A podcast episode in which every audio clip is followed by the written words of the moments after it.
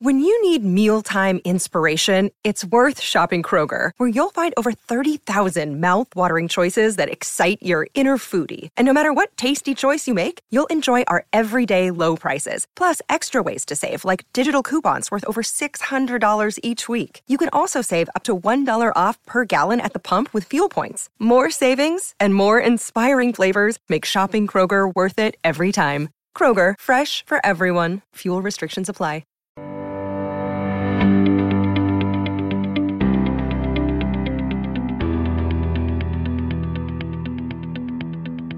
Welcome, everybody, to another episode of Fish Bytes, the Miami Herald's Miami Marlins podcast. I am Andre Fernandez, Deputy Sports Editor, back for another episode with our beat writer that covers the Marlins, Jordan McPherson, who is on the road in Washington, D.C. And last week at this time, we kept saying if the Marlins are going to get their bleep together, it had to be now, right? Well, they did. Four straight games, four wins this team is right back in the fight. That's the good news. The bad news is a lot of other teams are in the fight with them, and we're looking at a four-way tie. So let the mayhem begin. Let that let, it ain't coastal chaos like the ACC, but let chaos reign now as we enter the final month of the season. Four teams fighting for that final spot: the Miami Marlins, of course, the Diamondbacks, the Giants, the Reds. As of Monday, after the Marlins swept the Nats all four games, are all in a in a deadlock well, at least it made things interesting for you the final few weeks, Jordan. Yeah, it's going to be a wild 25 game stretch to finish the season. Like you mentioned, Marlins sweeping the Nationals in all four games. Season, or uh, yeah, it's a season high four game win streak since the All Star break. They hadn't won more than three in a row prior to that series. And remember, this is a Nationals team that took two or three against them in Miami just a weekend earlier. The Marlins did what they needed to do, and they got the help they needed from the other end. The Reds split a four game set with the Cubs. The Diamondbacks dropped two of three to Baltimore. San Fran lost three of four to San Diego, or yeah, the San Diego to put all of them at three games over 500 in, going into the final three and a half weeks. The Marlins now, their goal, they need to figure out how to sustain what they did against Washington as they move forward because just like they had that one stretch where it was like 22 straight games against playoff contenders. They've got another 13 coming.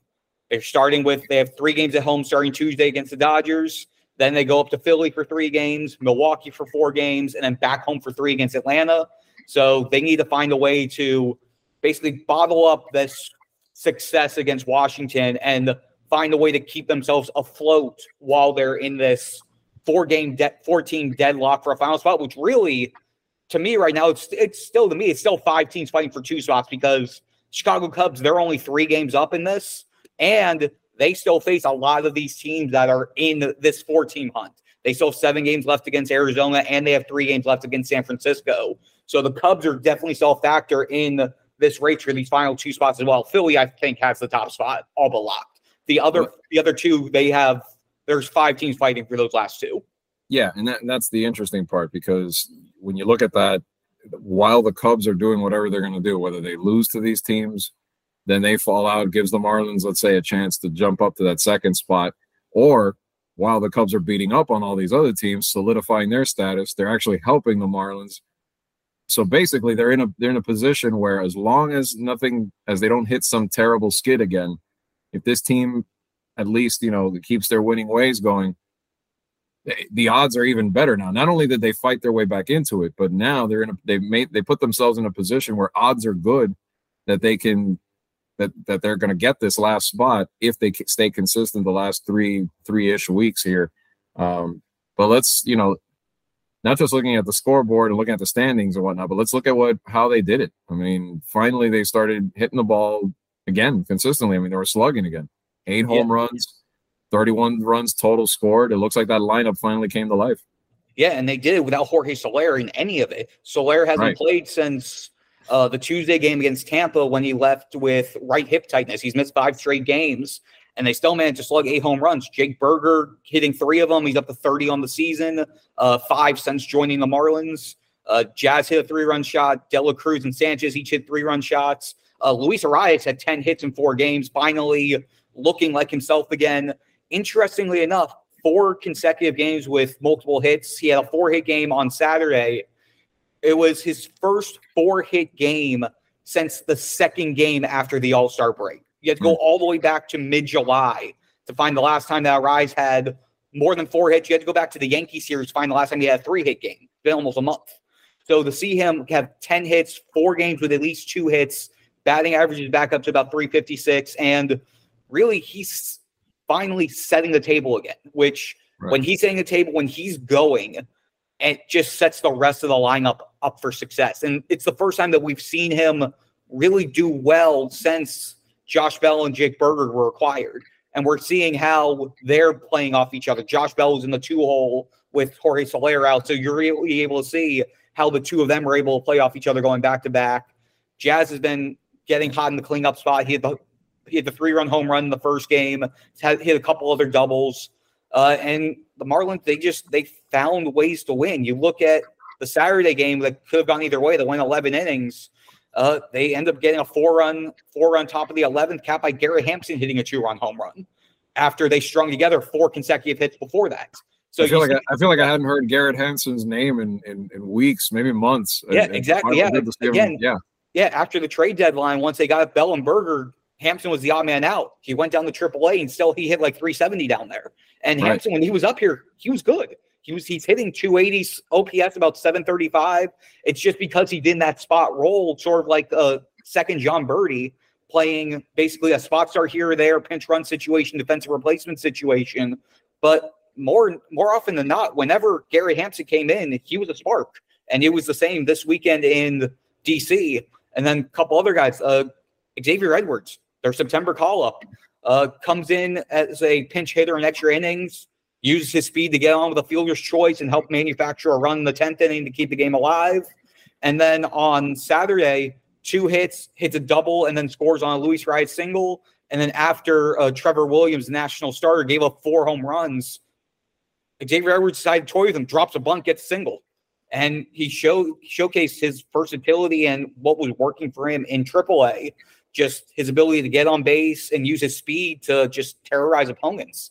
And that just gives the Marlins yet another option off the bench spot starter to be able to give them some situational type players that are going that should be able to help them down the stretch. The pride of North Broward Prep, Xavier Edwards, uh, doing it again. Got to get his chance back in the majors. Good to see, and good to see that he's taking, he's seizing it and taking advantage of it, and maybe he becomes one of those uh, contributors. You know, I mean, that's the thing. Teams like this, you always see it. They're on the stretch when they're in a playoff run. Like you need unlikely sources to ju- to to come in and, and, and play some good roles and be clutch in certain situations, and they're going to need it. And we saw that a little bit too from the pitching side. I mean, not only from the starters. The starters were great, nine nine runs in 23 and two thirds innings, but then the bullpen too. We were talking about how shaky they had been, but they gave up just four runs Two of them were obviously in the extra inning situation, which you know I always feel like that's you know the cheap the cheap runs given up when it's the ghost runner. But you know, importantly enough, it seemed like that group finally did it. And again, we're saying all this in the big in, in the grand scheme. It was one series. Yes, four game sweep was important against a team that is not in it, but you see elements that hopefully for them can carry over, especially the the type of competition that's coming up. Yeah, no doubt about him. Just specifically want to talk about the starters. Uh, Braxton Garrett, six innings, one run ball. Uh, Eury Perez gave up a couple home runs. He gave up three runs just under five innings. Sandy Alcantara, prototypical Sandy Alcantara. Some makes it through four innings on 30 some pitches, goes through a rough fifth inning, throws 20 pitches, gives up three runs. And I'm thinking, okay, bullpen's going to probably start coming in around the sixth, seventh inning. Nope. Sandy still goes eight innings goes eight innings. He gave up the four runs, two only two of which were earned, but somehow manu- man, manages to bounce back from a rough fifth inning and then goes seven pitch seven pitch inning, nine pitch inning, eleven pitch inning, twelve pitch inning, and it's just like, okay, we still have even with when he has one of his quote unquote blow up innings, we still got typical required needed Sandy Alcantara, especially since in that game Mar- that the Marlins were tied four to four going into the ninth inning. So Sandy right. being able to keep them in the game, keep it tied until the offense finally got back out there and got two more runs in the ninth inning. that's the Sandy Alcantara that we saw from last year, and we've saw that we've seen for a good chunk of the second half. And to see him continue to do it, that was his sixth outing this year where he's gone at least eight innings. Nobody right. else, I think, has gone more than three in Major League Baseball this year. It's been a good revelation, See, and four of those outings have been since the All Star break. The two complete right. games, and the had the eight inning game against Philly earlier this earlier in the second half as well. So Sandy's back on the right course. Uh, Braxton Garrett's still going strong. Johnny Cueto threw five strong innings, got his first win as a Marlin. Uh, Eury Perez, we're still seeing some bumps in the road, but he's able to give you five innings and keep it to three runs or less. You take that and run. And now it's looking like the Marlins are also going to officially go to a six man rotation, which is something that we discussed a little bit in last week's episode. I asked Skip Schumaker about it when Cueto was poised to return and with Edward Cabrera still in the minor leagues. Uh, as of right now, it's when uh, Jesus Luzardo going Tuesday. Wednesday will be that sixth starter slot, and it's either going to be Edward Cabrera, who is on regular rest for Wednesday, or a bullpen game with Bryan Hoeing being the bulk guy, sort of like what they did the last time when they had the fill Cueto's spot. Hoeing is able to give him five innings if they need him to. They just like him out of the bullpen more. Hoeing's more comfortable coming out of the bullpen after somebody throws the first inning. So they have two different options that they can go there. I'm my gut tells me it's to be Edward Cabrera coming up, but it, either way, they have the option to do the six man spot. Just again, that's a move that's logical for them with all the young guys, Braxton Gary hitting career innings, Luzardo hitting career innings, Eury hitting career innings to be able to to create some ways to give them a little bit of rest down these final four turns through the rotation. Yeah, I mean it's a necessary evil, but you kind of hope that Edward is able to come back and he's effective too. Because I'd rather trust that in a, in a, a good arm like his, if when he's healthy, than leaving kind of not the chance, but you know you kind of risk a little more when it's one of those bullpen starts, especially when you're in a playoff race and you know you don't want to throw away any day at this point or during this final stretch of 16 here. But um, you know, and then going back to Sandy, this is kind of like what we talked about, right? This is what we wanted to see out of him. I'm glad. I mean, that, that, that talk we had a couple weeks ago, I think it was, about showing that poise in a rough spot. You want that energy from. You want him to be pissed. You want him to do all that, but you don't want it to affect his pitching. And in that case, it didn't. And that's the kind of thing that, that the point I was trying to make earlier is that you want him to keep that that focus though and be the pitcher that he can be and he showed it there so that was good to see at the top of the rotation of course but yeah we'll see if cabrera can come back and uh, obviously contribute down the stretch here as we as we get further into this uh, this clutch run here. Yeah, and with Edward Cabrera, he's made five starts in AAA, uh, 28 and one third innings, seven earned runs. It's a 2.22 ERA. The main numbers look at 30 strikeouts to 12 walks over those five. And if I remember correctly, I'm pulling up the game log now. I believe it was either six or seven of those walks came in one of the outings. So he's right. averaging less. He's averaging about one walk per game. If you if you remove that one, that one where he his command completely eluded him. Uh, yeah, it was okay. So it was five walks in one of the outings. The other four outings, it was three strikeouts with one walk, ten strikeouts with two walks, eight strikeouts with two walks, seven strikeouts with two walks. So two or right. less in four of the five. That's what you want to see. He's gone went anywhere from five to six innings in all in all five of the outings no more than two runs allowed in any given outing. If you're going to bring him up, it feels like now's the time. Especially right. again, you got the Dodge. It's the Dodgers. You're going to want to you want to stack the deck as best in your favor as possible. Especially when you don't have Sandy Alcantara in one of those three starting slots. You got Luzardo, the TBD spot, and then Braxton Garrett are your three pitchers. Stack the deck as best you can, and then if you need to go with a long man in relief and something happens, you have Bryan Hoeing in your back pocket and you don't have to hold him and you know that you have to use him in one of those days as a essential essentially a starter. Another day is here and you're ready for it. What to wear? Check. Breakfast, lunch and dinner? Check. Planning for what's next and how to save for it? That's where Bank of America can help. For your financial to-dos, Bank of America has experts ready to help get you closer to your goals. Get started at one of our local financial centers or 24-7 in our mobile banking app. Find a location near you at bankofamerica.com slash talk to us. What would you like the power to do? Mobile banking requires downloading the app and is only available for select devices. Message and data rates may apply. Bank of America and a member FDIC. Well, let's look at that stretch run now. As uh, we were talking about this, uh, not the maybe not the entire stretch run, but at least this next patch of these next two weeks coming up. Uh, again, back to that brutal slate, and that's the thing. I mean, for what the amount of games remaining, the only teams they're going to face that are not in the race right now are the Mets for six and the Pirates, those three at the end. But you kind of, I feel like you can't even just throw away the Mets because you know the Mets are going to be, you know, a, an obstacle and they're going to want to, they're going to, they've always got, you know, that division rivalry yeah, thing. They just took two, they just took two or three in Seattle this weekend.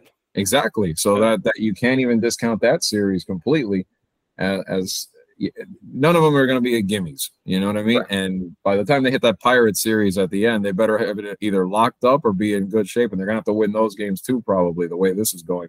So, looking at that last stretch, you know, the Dodgers at home, like you mentioned before, the six man is coming, like you're talking about. And I think that, especially going back to your point about stacking the rotation, because the Dodgers are throwing other big guns now, too. You're going to face, you're going to see Kershaw right away.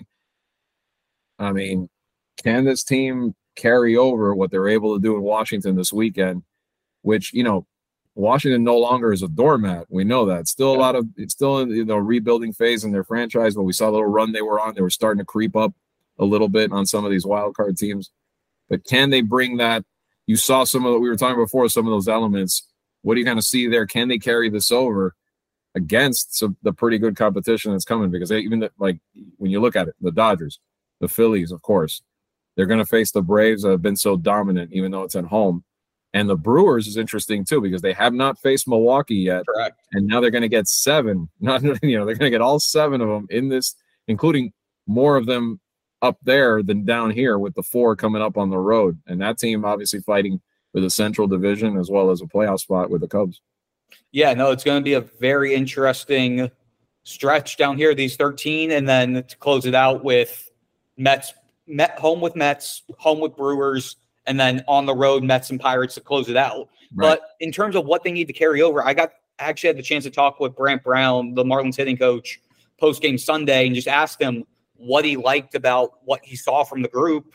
And his response was, "Well, we're finally taking what the teams are giving us again. We're not. They didn't chase out the zone as much. They were actually drawing walks, which is, they were having productive outs. They were." those are some of the key things that he's been trying to preach with them all season where you have guys where it's runners on second and third and one out, and it's okay to have a ground out to the right side It brings a run. It's okay to draw a walk, even if it's okay to draw a walk in a 3 2 count. It's okay to sacrifice your at bat if it means that the offense is going to be able to, the team's going to be able to get a run across because of it. And it's been a lot of times there, especially with a lot of the younger guys on on the on the on the roster in terms of position players, it's hard for them to understand that process of okay of taking the personal hit for the overall betterment of it, or just thinking okay I need to hit a line drive even if it's going to be a flyout when a flyout doesn't score a run. Learn him trying to help him learn the intricacies of situational hitting, and they finally showed it again against the Nationals where they drew walks, they got they used their they put the ball in play, they used their speed in order to to make things hectic on the on the defense and make the defense rush a couple plays. They're trying to figure out all of these the little situational type things to get themselves in a position to succeed because again, they're probably not going to slug eight home runs every single series. That's just that's not how this team's been built. They're a team that is still there is some pop, there is some more slug, there is some more double type hitting, but they're not a team that should be relying on the home run solely to succeed. And yes, they did a lot, a lot. They had a lot of the power in the series against Washington, but they also had a lot of getting guys on base to set up the big hit. And they need to continue doing that in addition to taking the mistakes of pitchers give them that they can take for home runs on occasion and being able to to basically find the balance between those two. Well, it's going to be interesting because again, this is uh the playoffs. I always say at this point, when you're that type of a team that it's in such a tight race, you know the playoffs start early, and the playoffs have already begun for this team because you can't really, you're not going to be able to afford too many defeats down the stretch. The way this thing is so, uh, you know, packed so tightly right now in the division. 25 games to go overall. but these next 16 especially are going to make or break this team as to whether they can make it or not. I think because you know if they can come out of this and and and honestly, it, it can't even really be. They are they are going to get some help, like we mentioned before, by default because some of them are going to beat each other up. But really, I think you almost have to come out with at least 10 wins out of this. You almost have to you almost have yeah. to come out with like a winning almost like the old winning NFL record, 10 and 6, something like that would make the playoffs. Yeah. Well, maybe that maybe that's kind of what the you know the, the metaphor here that they have to come out with out of this 16 game stretch just to stay afloat. And uh, if they do that, then you go into the final nine feeling a little better and probably still right in the thick of it. It'll be interesting to see how, you know, whether they're tied, how how high above, how maybe a little bit behind they might be. But if they do that, at the very least, guaranteed, I think they're in striking distance of getting this done. Yeah, and they also, while it's focusing on the 16 game stretch at hand, it's also they need to just focus on the one game that they're playing at a time. They need to focus on just that right. one game that's directly in front of them. Uh, talked with uh, again, I basically talked with I feel like two thirds of the clubhouse about just where they are because a lot of these guys, it's an interesting balance with the roster. It's either the handful of guys who have made it all the way to the World Series, or it's a bunch of guys who have never been in a meaningful September hunt. So I tried to get find the perspective from both of those those range groups of players. Uh, Johnny Cueto basically told everybody, told all the, the younger guys going, look, we're in the playoffs now. Look at this game right now. We're we're basically playing in the playoffs. And then if we get to the playoffs, we'll feel like we were already in it with having that mentality. Uh, Jazz Chisholm Jr. said that, okay, basically every game right now is game seven of the World Series. We have to win. Every game, every game has to be won. We have to go out there and know that our life life is on the line with each game we play. And then you have the guys like Jake Burger basically going, Jake Burger and Bryan De La Cruz who are like, well, nobody thought we were going to be favorites anyway, so we're playing with house money. Even though, again, they had everything after the All Star break, they were 14 over, but they still come, came in with a chip on their shoulder from the beginning of the season, where every, everyone, hi, me included, had them probably mm-hmm. most likely finishing fourth in the East. So they're still in the thought process of, you know what, let's shock the world.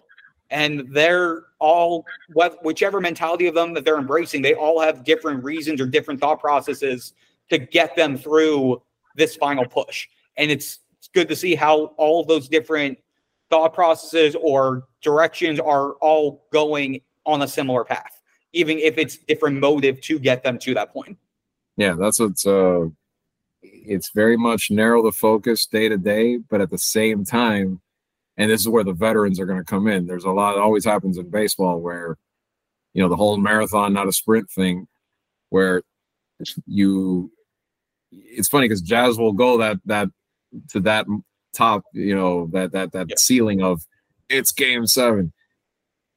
You, you like that, but at the same time, you don't want to get too, too low too, if then yeah. you lose game seven you know, the, the, the proverbial game seven. So that's where the veteran mix is going to be good because they're going to, you know, this team will lose a few of these down the stretch no matter what to keep them all even keel too. And I always that's the thing. You, it's it's a very interesting balance of having some of that, but also having that urgency. Yeah. And it seems like at times they they lost that a little bit, but now they're starting to get that back. They're starting to get that little bit. And and Skip has been a lot for playing each game like it like it matters you know really relevant and that sometimes i think you know it's a, it's also an interesting balance because you have to think big picture like right now managing innings and all that sort of thing too but you'd also don't want to throw away games either because at the end of the day that could come back to haunt you so it's it's always in baseball that's an interesting mix so it'll be interesting to see how they continue to handle it i think overall they have handled it to get them to this point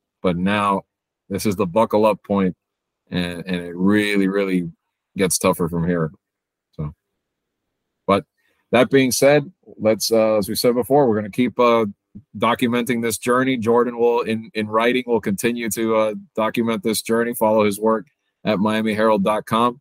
We'll see where the Marlins are as they begin this t- this tough stretch after next week.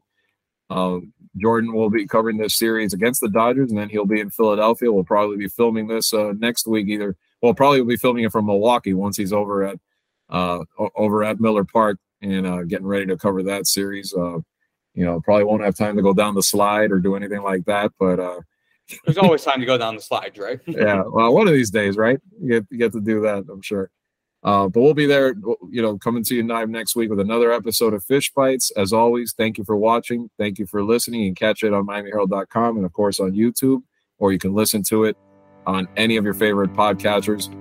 So until next week, for Jordan McPherson, I'm Andre Fernandez. Thanks for joining us on Fish Bytes.